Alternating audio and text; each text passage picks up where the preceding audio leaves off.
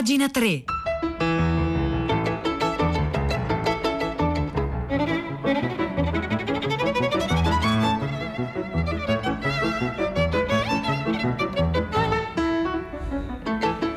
Buongiorno, un saluto da Nicola Lagioia, benvenuti a pagina 3, la cultura nei quotidiani, nelle riviste, nel web, 9 3 minuti e 34 secondi di martedì, oggi primo giugno. Cominciamo parlando di adolescenti, come stanno gli adolescenti dopo un anno e mezzo di, di pandemia? Ecco, questa è una domanda che ci siamo fatti più volte qui eh, a Radio 3 nel, nel, corso degli ultimi mesi, sui giornali, nelle trasmissioni televisive, la questione comunque è sempre molto attuale e molto più profonda di quanto ci si possa pensare, quindi è giusto continuare a indagare, per esempio questa, questa settimana eh, sul Left c'è un'intervista a Pierluigi Barberio ed Enrico Terrinoni, quindi un dialogo fra un docente di scuola media e un universitario, mentre su Doppio Zero Anna Stefi intervista Gustavo Pietropolli Charmé, che è uno dei più importanti psichiatri e psicoterapeuti italiani, il quale dice, ecco, dice cose eh, che forse non abbiamo detto così eh, in queste settimane, per questo mesi, per questo appunto lo leggiamo. Quando eh, entrano nella loro cameretta gli adolescenti, quindi si parla eh, della costrizione alla DAD, la scuola a distanza e così via, e quindi la mancanza di, di socialità e la mancanza forse di apprendimento come si faceva un tempo, dice Pietro Polli Charmé, non è quello in realtà il problema o il tema. Quando entrano nella loro cameretta, a noi pare che vadano a studiare e a dormire, fanno anche questo, però nei fatti entrano in una sorta di centro sociale, una gora piena di occasioni. Quindi non credo sia stato questo che li abbia fatti soffrire, credo che molto indirettamente invece li ha fatti soffrire il fatto che la scuola, proprio come istituzione, proprio come luogo fisico, al di là della socialità, ha traballato. Chiusi, aperti, socchiusi, eccetera. Questo li ha messi in difficoltà coralmente, cioè è vacillata la loro istituzione di lavoro che garantisce ruolo sociale, identità, appartenenza, colonizzazione fisica e colonizzazione del futuro, fraternizzazione, insomma, mica poco. La scuola, il, il rituale, ecco, questo elemento qui che a noi sembra trascurabile. No? Il mondo laico sembra aver rinunciato ai rituali, in realtà i rituali ci sono e sono fondamentali proprio per la stabilità della nostra identità e della nostra salute mentale, sono forse meno visibili rispetto al mondo classico, ma ci sono. Il luogo dove possono prendere minimamente contatto con la loro vocazione, dice Pietro Polli Charmé, la scuola. Che cosa mi piace fare? Ecco, questa è una domanda che se non stai a scuola è più, più complicato farsi.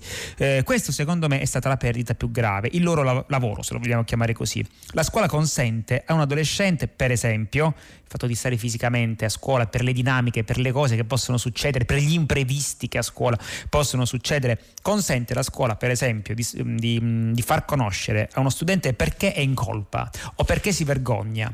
Se apre gli occhi la mattina, un adolescente incontra tutta una serie di interrogativi su compiti, interrogazioni, scadenze, il fatto di doversi alzare e andare in un altro luogo. Insomma, la scuola, proprio per questo motivo, dice Pietro Poli Charmé, intervistato su Doppio Zero, è una grande organizzazione di sentimenti.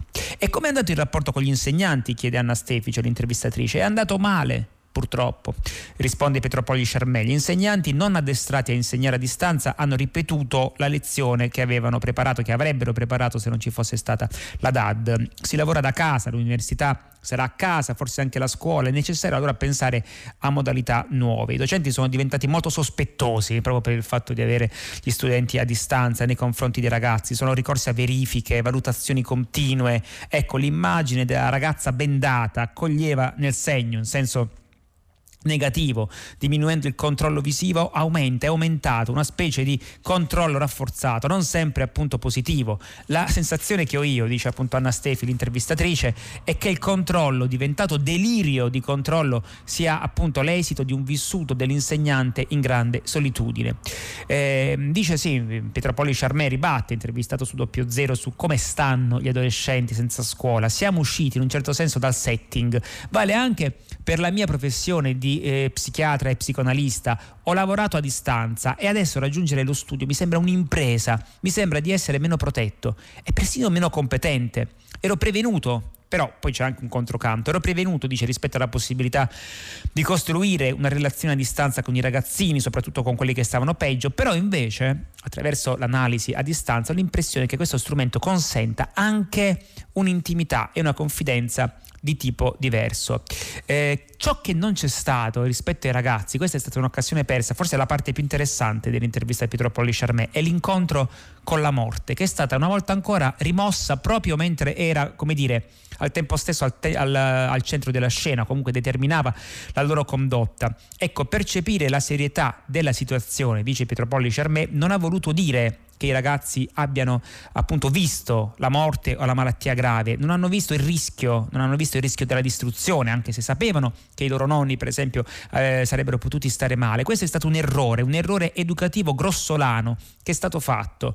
Ci siamo lasciati sfuggire l'occasione per dire, appunto, parliamo di questa faccenda, parliamo di, que- di, di ciò che corre accanto alla vita, all'ombra che accade che accade, che, che corre eh, accanto alla vita, dice Pietro Polli Charmé. Non si è alzata una voce sobria, autorevole, comprensibile per parlare ai ragazzi di tutto questo, cioè della vera vulnerabilità che ha riguardato sempre gli altri, gli adulti, gli anziani. È difficile parlare con loro della relazione con la morte, eppure, eppure loro ci pensano. Per evitare appunto che le fantasie diventino azioni, bisogna che siano trasformate in parola. Infatti poi parla di tutti i traumi e anche eh, dell'autolesionismo, per esempio, come risultanza del rimosso che ritorna come atto contro se stesso. Loro, i ragazzi, hanno visto le misure, hanno visto le regole, e più si è messo a tema il fatto di non portare a casa il virus ai nonni, mentre invece si sarebbe potuto convocare i ragazzi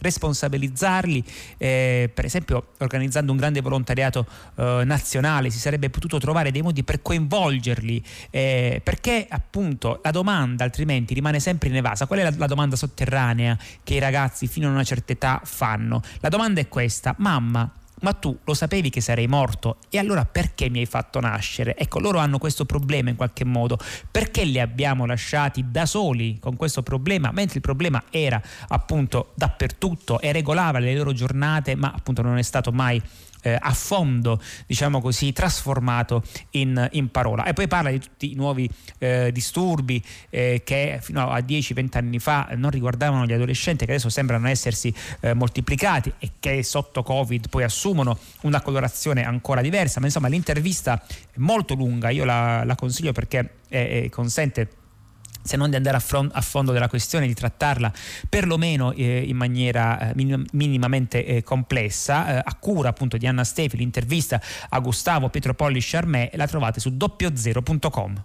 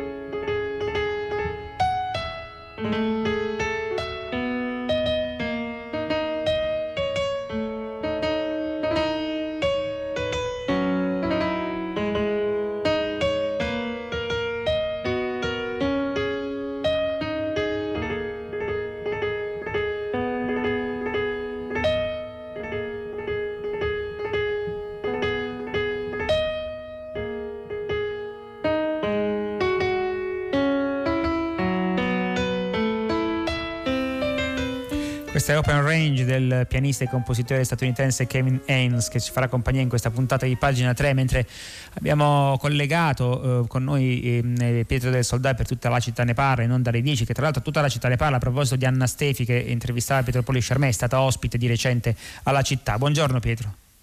È così Edoardo, buongiorno a te e Edoardo e Nicola. Eh, Nicola. Eh, la vicinanza con Camurio ogni sabato pomeriggio a volte colonizza la mia mente. Scusami Nicola, e buongiorno a te, sì è vero Anastasia era stata con noi in trasmissione in una puntata di credo venerdì scorso sullo stato psicologico dei ragazzi che si avviano alla fine di quest'anno scolastico è davvero molto molto particolare. Noi oggi invece ci occupiamo di una vicenda e di una città che è stata tante volte al centro della nostra attenzione Cassazione, cioè Taranto, perché la sentenza di primo grado della Corte d'Assise di Taranto su, sul disastro ambientale dell'Ilva fa storia, fa la storia giudiziaria del nostro paese, il primo grande processo ambientale, condanne pesantissime, insomma i giudici hanno stabilito che per 17 anni, tra il 1995 e il 2012, lo stabilimento ha provocato, leggo, un impatto devastante per la salute e per l'ambiente, i capi d'accusa sono eh, disastro ambientale doloso, associazione alle incurie, avvelenamento di acque e sostanze alimentari alimentari. Noi dobbiamo eh, andare di nuovo a Taranto questa mattina. La cosa migliore che possiamo fare è vedere come la città reagisce a questa pesante condanna. Oh, gli stabilimenti continueranno a produrre perché il blocco scatterà soltanto dopo una conferma della condanna in Cassazione, ci vorranno anni. Però insomma, visto che siamo, il Taranto è un po' il capoluogo del dissidio storico tra salute e lavoro, eh, è il caso di dare oggi innanzitutto voce alla città. Se siete di quelle parti e avete cose da dire, scriveteci, partecipate alla trasmissione. A te Nicola. Grazie. 335 5634 296 grazie Pietro del Soldà. Eh, insomma, per, per, capire che a Taranto qualcosa continuava ad andare storto bastava vedere le statistiche eh, degli ospedali oncologici appunto a Taranto e raffrontarle con quelle degli altri ospedali, ospedali in, altre, in, altre, zone d'Italia. L'abbiamo detto più volte appunto qui a, a pagina 3 eh, vi segnalo un'iniziativa di Radio 3 75 anni fa nel 46 per la prima volta le donne avevano diritto di voto in Italia. E allora oggi e domani quindi primo e 2 giugno giugno Radio 3 in un, in un ampio spazio dedicato alle celebrazioni della festa della Repubblica e all'anniversario del voto alle donne in Italia, ci farà ascoltare a Fahrenheit le voci delle ragazze di allora che raccontano quella, quell'esperienza. Inoltre queste voci saranno disponibili in versione integrale sulla pagina dei podcast di, di Radio 3, quindi andate sulla, sulla, sulla home page oppure ascoltate Fahrenheit. E appunto già che ci siete iscrivetevi alla newsletter di pagina 3, iscrivetevi alla newsletter di pagina 3, pagina 3.rai.it in modo tale da essere sempre aggiornati, poi avere anche appunto tutti i riferimenti di oltre la diretta, perché non è che riusciamo a leggere noi tutto quello che di interessante esce, perché la trasmissione dovrebbe durare due ore, ma se vi iscrivete alla newsletter una buona scrematura. Ve la recapiteremo direttamente nella vostra casella di porta, di porta, di posta elettronica, anche di porta sarebbe bellissimo, se potessimo bussare fisicamente.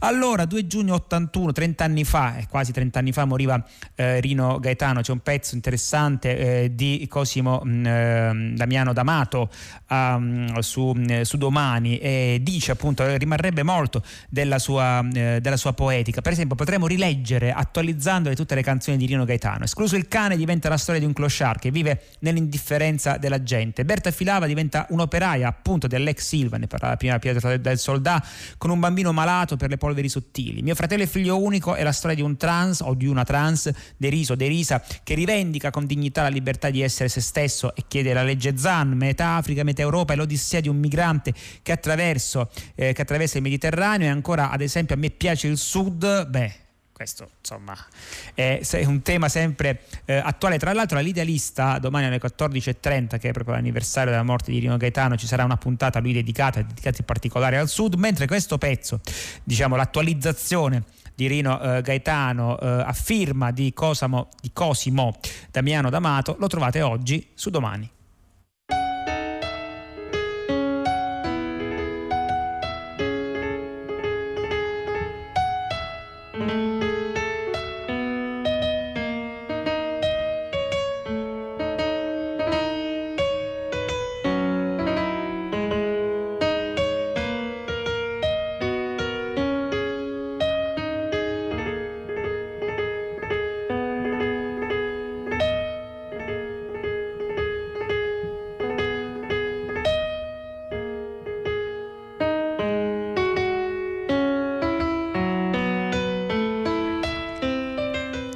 9.17 e 20 secondi.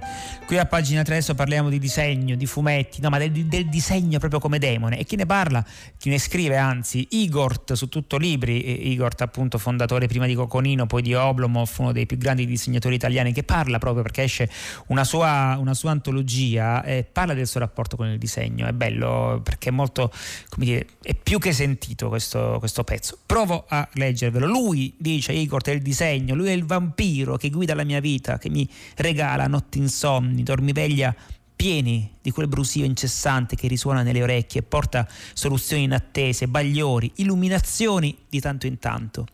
Disegnare è diventato con il tempo un metodo per imparare a vedere le forme, le cose, i segni sui visi, per esempio, che sono lo specchio di gioie e sofferenze.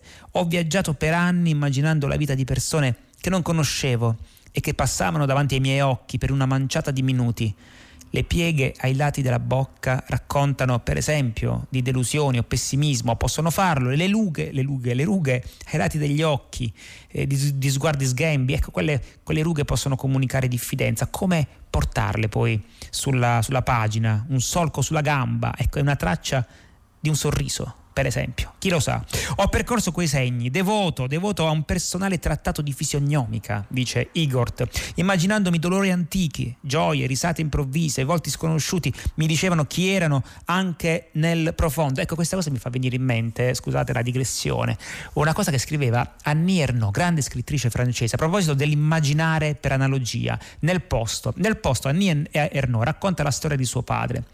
Eh, suo padre era un proletario che poi fa un piccolissimo salto sociale e diventa eh, commerciante. Come fare a raccontare la la vita e la storia di suo padre letterariamente dopo che suo padre è morto e quindi non ce l'ha più davanti, attraverso le fotografie, attraverso i documenti, no, dice Erno, attraverso l'analogia, cioè mi siedo nelle stazioni, vedo i vecchi che sostano nelle stazioni e quelli che hanno degli atteggiamenti che avrebbe potuto avere, che avrebbero potuto avere mio padre Beh, io utilizzo quelli perché la mia memoria si risveglia e mio padre torni a fiorare alla coscienza io possa scriverlo. Ecco, è qualcosa di simile a quello che scrive qui Igor, cioè che da determinate eh, solchi sul, sui volti delle persone poi lui li trasforma in personaggi di altre storie. Il, il, tempo, il tempo è prezioso perché si impara a respirare la vita, a racchiuderla in una, in una sintesi, basta poco eh, dell'inchiostro e della carta. Eh sì, certo, in, in apparenza basta poco, ma Igor con l'inchiostro e la carta ci va molto di più di quanto ci possa fare per esempio eh, chi eh, vi parla per quanto riguarda i disegni. Il resto si fa da solo. Il talento è ossessione, come quella di José Muñoz, grande disegnatore argentino Muñoz, che tra l'altro vive in Italia. Come quella e, par- e parte appunto a, un, eh, parte a parlare di un disegnatore giapponese eh, Katsushika eh, Okusai. Ecco, Okusai dice una cosa bellissima a proposito del tempo e dell'imparare col tempo a disegnare. Sin dall'età di 6 anni ho amato copiare la forma delle cose e dai 50 anni pubblico spesso disegni, ma fino a quel che ho raffigurato a 60 anni non c'è nulla, de- anzi a 70 anni non c'è nulla degno di considerazione. A 73 anni ho un po', un po' intuito l'essenza della struttura di animali e uccelli, insetti e pesci, della vita in erbe e piante, perciò a 86 anni proseguirò e progredirò oltre. A 90 anni ne avrò approfondito ancora di più il senso recondido. A 100 anni avrò forse veramente raggiunto la dimensione del divino e del meraviglioso. E quando di anni ne avrò 110, anche solo un punto o una linea saranno dotati di vita propria, una bellissima dichiarazione eh, di, eh, di, poetica. Ecco, eh, questo libro, il libro di Igor, raccoglie tanti disegni eseguiti on the road, su un treno, su un battello, in aereo, in stanze di albergo, in casa, in case dall'altra parte eh, del pianeta, disegnare un'avventura. Ecco, beato Igor che lo sa fare così bene, non ha virtualmente confini, perciò a volte non comprende chi disegna e ripercorre sempre le stesse strade. Per me disegnare, raccontare significa mettersi nei guai. Cercare, cercare ehm, ciò che ancora non conosco, un esercizio conoscitivo appunto è il fumetti e farsi spazio nel, nel mistero.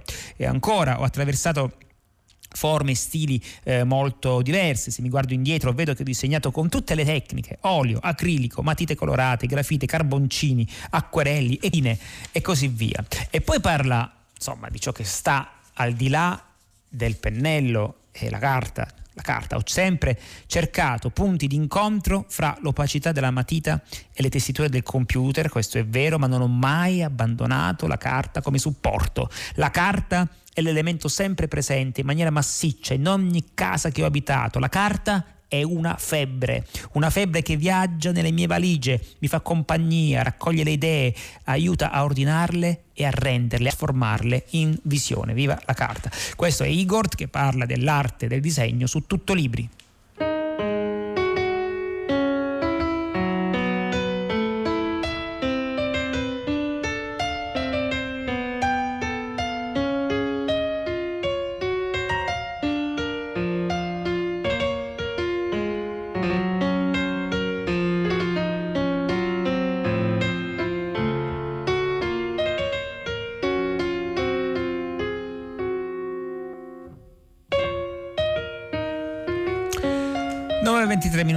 Pagina 3 su Rivista Studio si parla di una grande poetessa, Anne Sexton, non è l'ennesima poetessa suicida, scrive Francesca eh, Faccani. Eh, Anne Sexton viene spesso accomunata, avvicinata a, a Silvia Plath per la, per la fine, diciamo così, eh, tragica, però in realtà era una personalità molto diversa, sebbene l'avesse frequentata. Se chiedi a un giovane scrittore o poeta perché scrive, le risposte più probabili che riceverai saranno qualcosa del tipo scrivo perché devo, oppure scrivo perché non so cosa fare finché non leggo ciò che dico, questa l'ha detta veramente Flannery O'Connor, oppure la peggiore di tutte, scrivo per non impazzire. Una poetessa però scriveva veramente per non impazzire.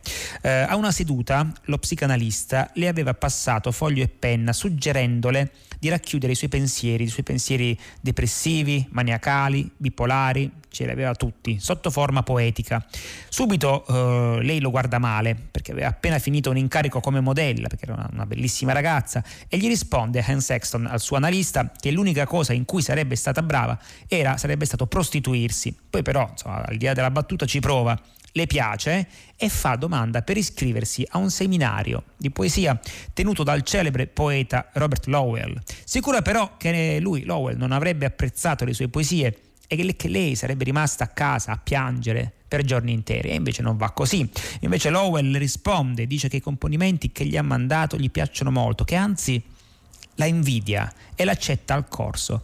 È il 1959 quando Anne Sexton inizia, inizia il seminario di poesia eh, è l'unica eh, tra le iscritte a non essere iscritta anche all'università. L'aveva abbandonata anni prima per sposarsi con un amico eh, di infanzia. Ma non è soltanto questo che appunto a lezione attrae tutti quanti gli altri. Eh, modella, quando il marito era nei militari, si presenta a lezione ingioiellata, impellicciata, rossetto rosso che qualcuno appunto ehm, in qualche modo disprezza, a volte si presenta peggio, anche ubriaca, fa cadere i libri fuori dall'aula aspettando che qualcuno li raccolga. Eh, era la compagna impertinente che quando doveva recitare la sua poesia parlava di masturbazione. Eh, la sua poesia inizia così: esiste qualche apparecchio per il mio cuore o solo un aggeggio che si chiama vibratore. Questo eh, è scritto nel libro della follia che eh, esce, è uscito il 27 maggio in Italia per la nave di, eh, di Teseo. L'unica vera poetessa confessionale, l'altra in realtà è Silvia Plath. Le due in effetti cominciano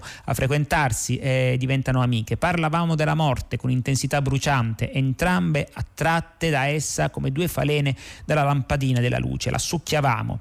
Eh, e poi appunto si parla delle poesie che scrivono insieme, del modo in cui eh, la loro amicizia va avanti, del fatto che Anne Sexton vinca appunto il Pulitzer, del, eh, della circostanza tragica che Silvia Plath appunto muoia, eh, si suicidi prima di, di Anne Sexton e Anne Sexton le dedica infatti anche eh, una poesia e, e, poi appunto si suiciderà, eh, si suiciderà anche lei eh, una sera tornando dalla casa del suo agente prende la pelliccia, un bicchiere di vodka con ghiaccio, scende in garage e accende il motore della sua macchina. Ma le poesie insomma, che ci ha lasciato sono ancora molto inesplorate, non conosciutissime, per esempio quella che ha vinto il Pulitzer non è stata pubblicata ancora in Italia. Questo libro della nave di Teseo è un ottimo viatico per rileggere Anne Sexton e intanto appunto il pezzo a lei eh, dedicato eh, di Francesca Fraccani lo trovate su Rivista Studio.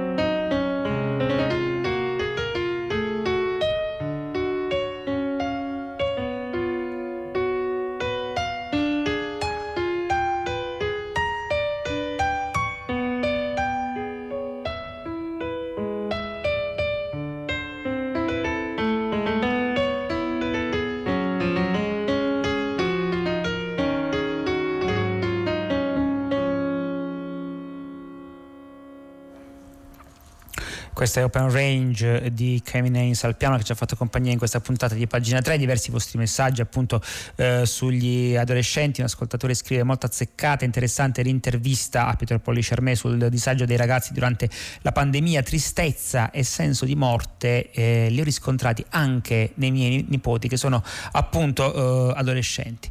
E che cosa rispondere al figlio che ti chiede perché l'hai fatto nascere se dovrà morire? Va bene, è una risposta troppo lunga e appunto è una risposta probabilmente non c'è, ci sono le pratiche però che eh, sono eh, appunto un'altra cosa e forse è l'unica cosa che possiamo fare, le buone, le buone pratiche. Io riesco a segnalare eh, su Repubblica intanto un pezzo di Gabriele eh, Romagnoli su un libro di Emanuele Coccia, un filosofo Emanuele Coccia sulla casa, perché effettivamente le nostre case con la pandemia sono completamente, eh, o meglio stanno cambiando, non, non diciamo che sono completamente cambiate, ma il ripensare allo spazio domestico probabilmente sarà qualcosa che ci terrà impegnati da ogni punto di vista eh, nei prossimi nei prossimi anni, appunto nel momento in cui cade, perché sta cadendo il confine fra il nostro appartamento e il resto del mondo, dovremmo avere la lucidità di capire che forse quella, cioè il fatto di dovercene stare nelle nostre case che fossero una sorta di guscio chiuso rispetto al mondo aperto, quella era un'imposizione, una cacciata dall'Eden. Andatevene, appartatevi, uscire di casa finalmente, anche in maniera ideale, può e deve voler dire esportare un pensiero, chiudere l'età della pietra, fondere i materiali, propugnare la commistione degli ambienti, trattare la terra come casa e la casa come, eh, come, promessa. Ecco, sarebbe bello, bisogna vedere che cosa accade fra il dentro e fuori, no? c'è sempre una negoziazione. Eh, il, è la casa, diciamo così, la parte migliore eh, della nostra dimensione domestica che andando all'esterno lo ingentilisce, sempre che sia gentile, l'interno della nostra dimensione domestica, o è la brutalità del mondo esterno che entrando appunto nelle nostre case comincia a devastarle? Questa è una buona domanda domanda a cui ovviamente non c'è risposta, anche qui ci sono eventuali pratiche di adattamento per i prossimi, per i prossimi anni. È tempo di passare il microfono a primo movimento con Arturo Staltri, vi ringrazio per l'ascolto, come vi ringraziano Danilo Solidani in console, Piero Pugliesi in regia, Marzia Coronati in redazione, Maria Chiara Beranec, eh, curatrice del programma. L'appuntamento con pagina 3 per domani alle 9. Un saluto da Nicola La Gioia.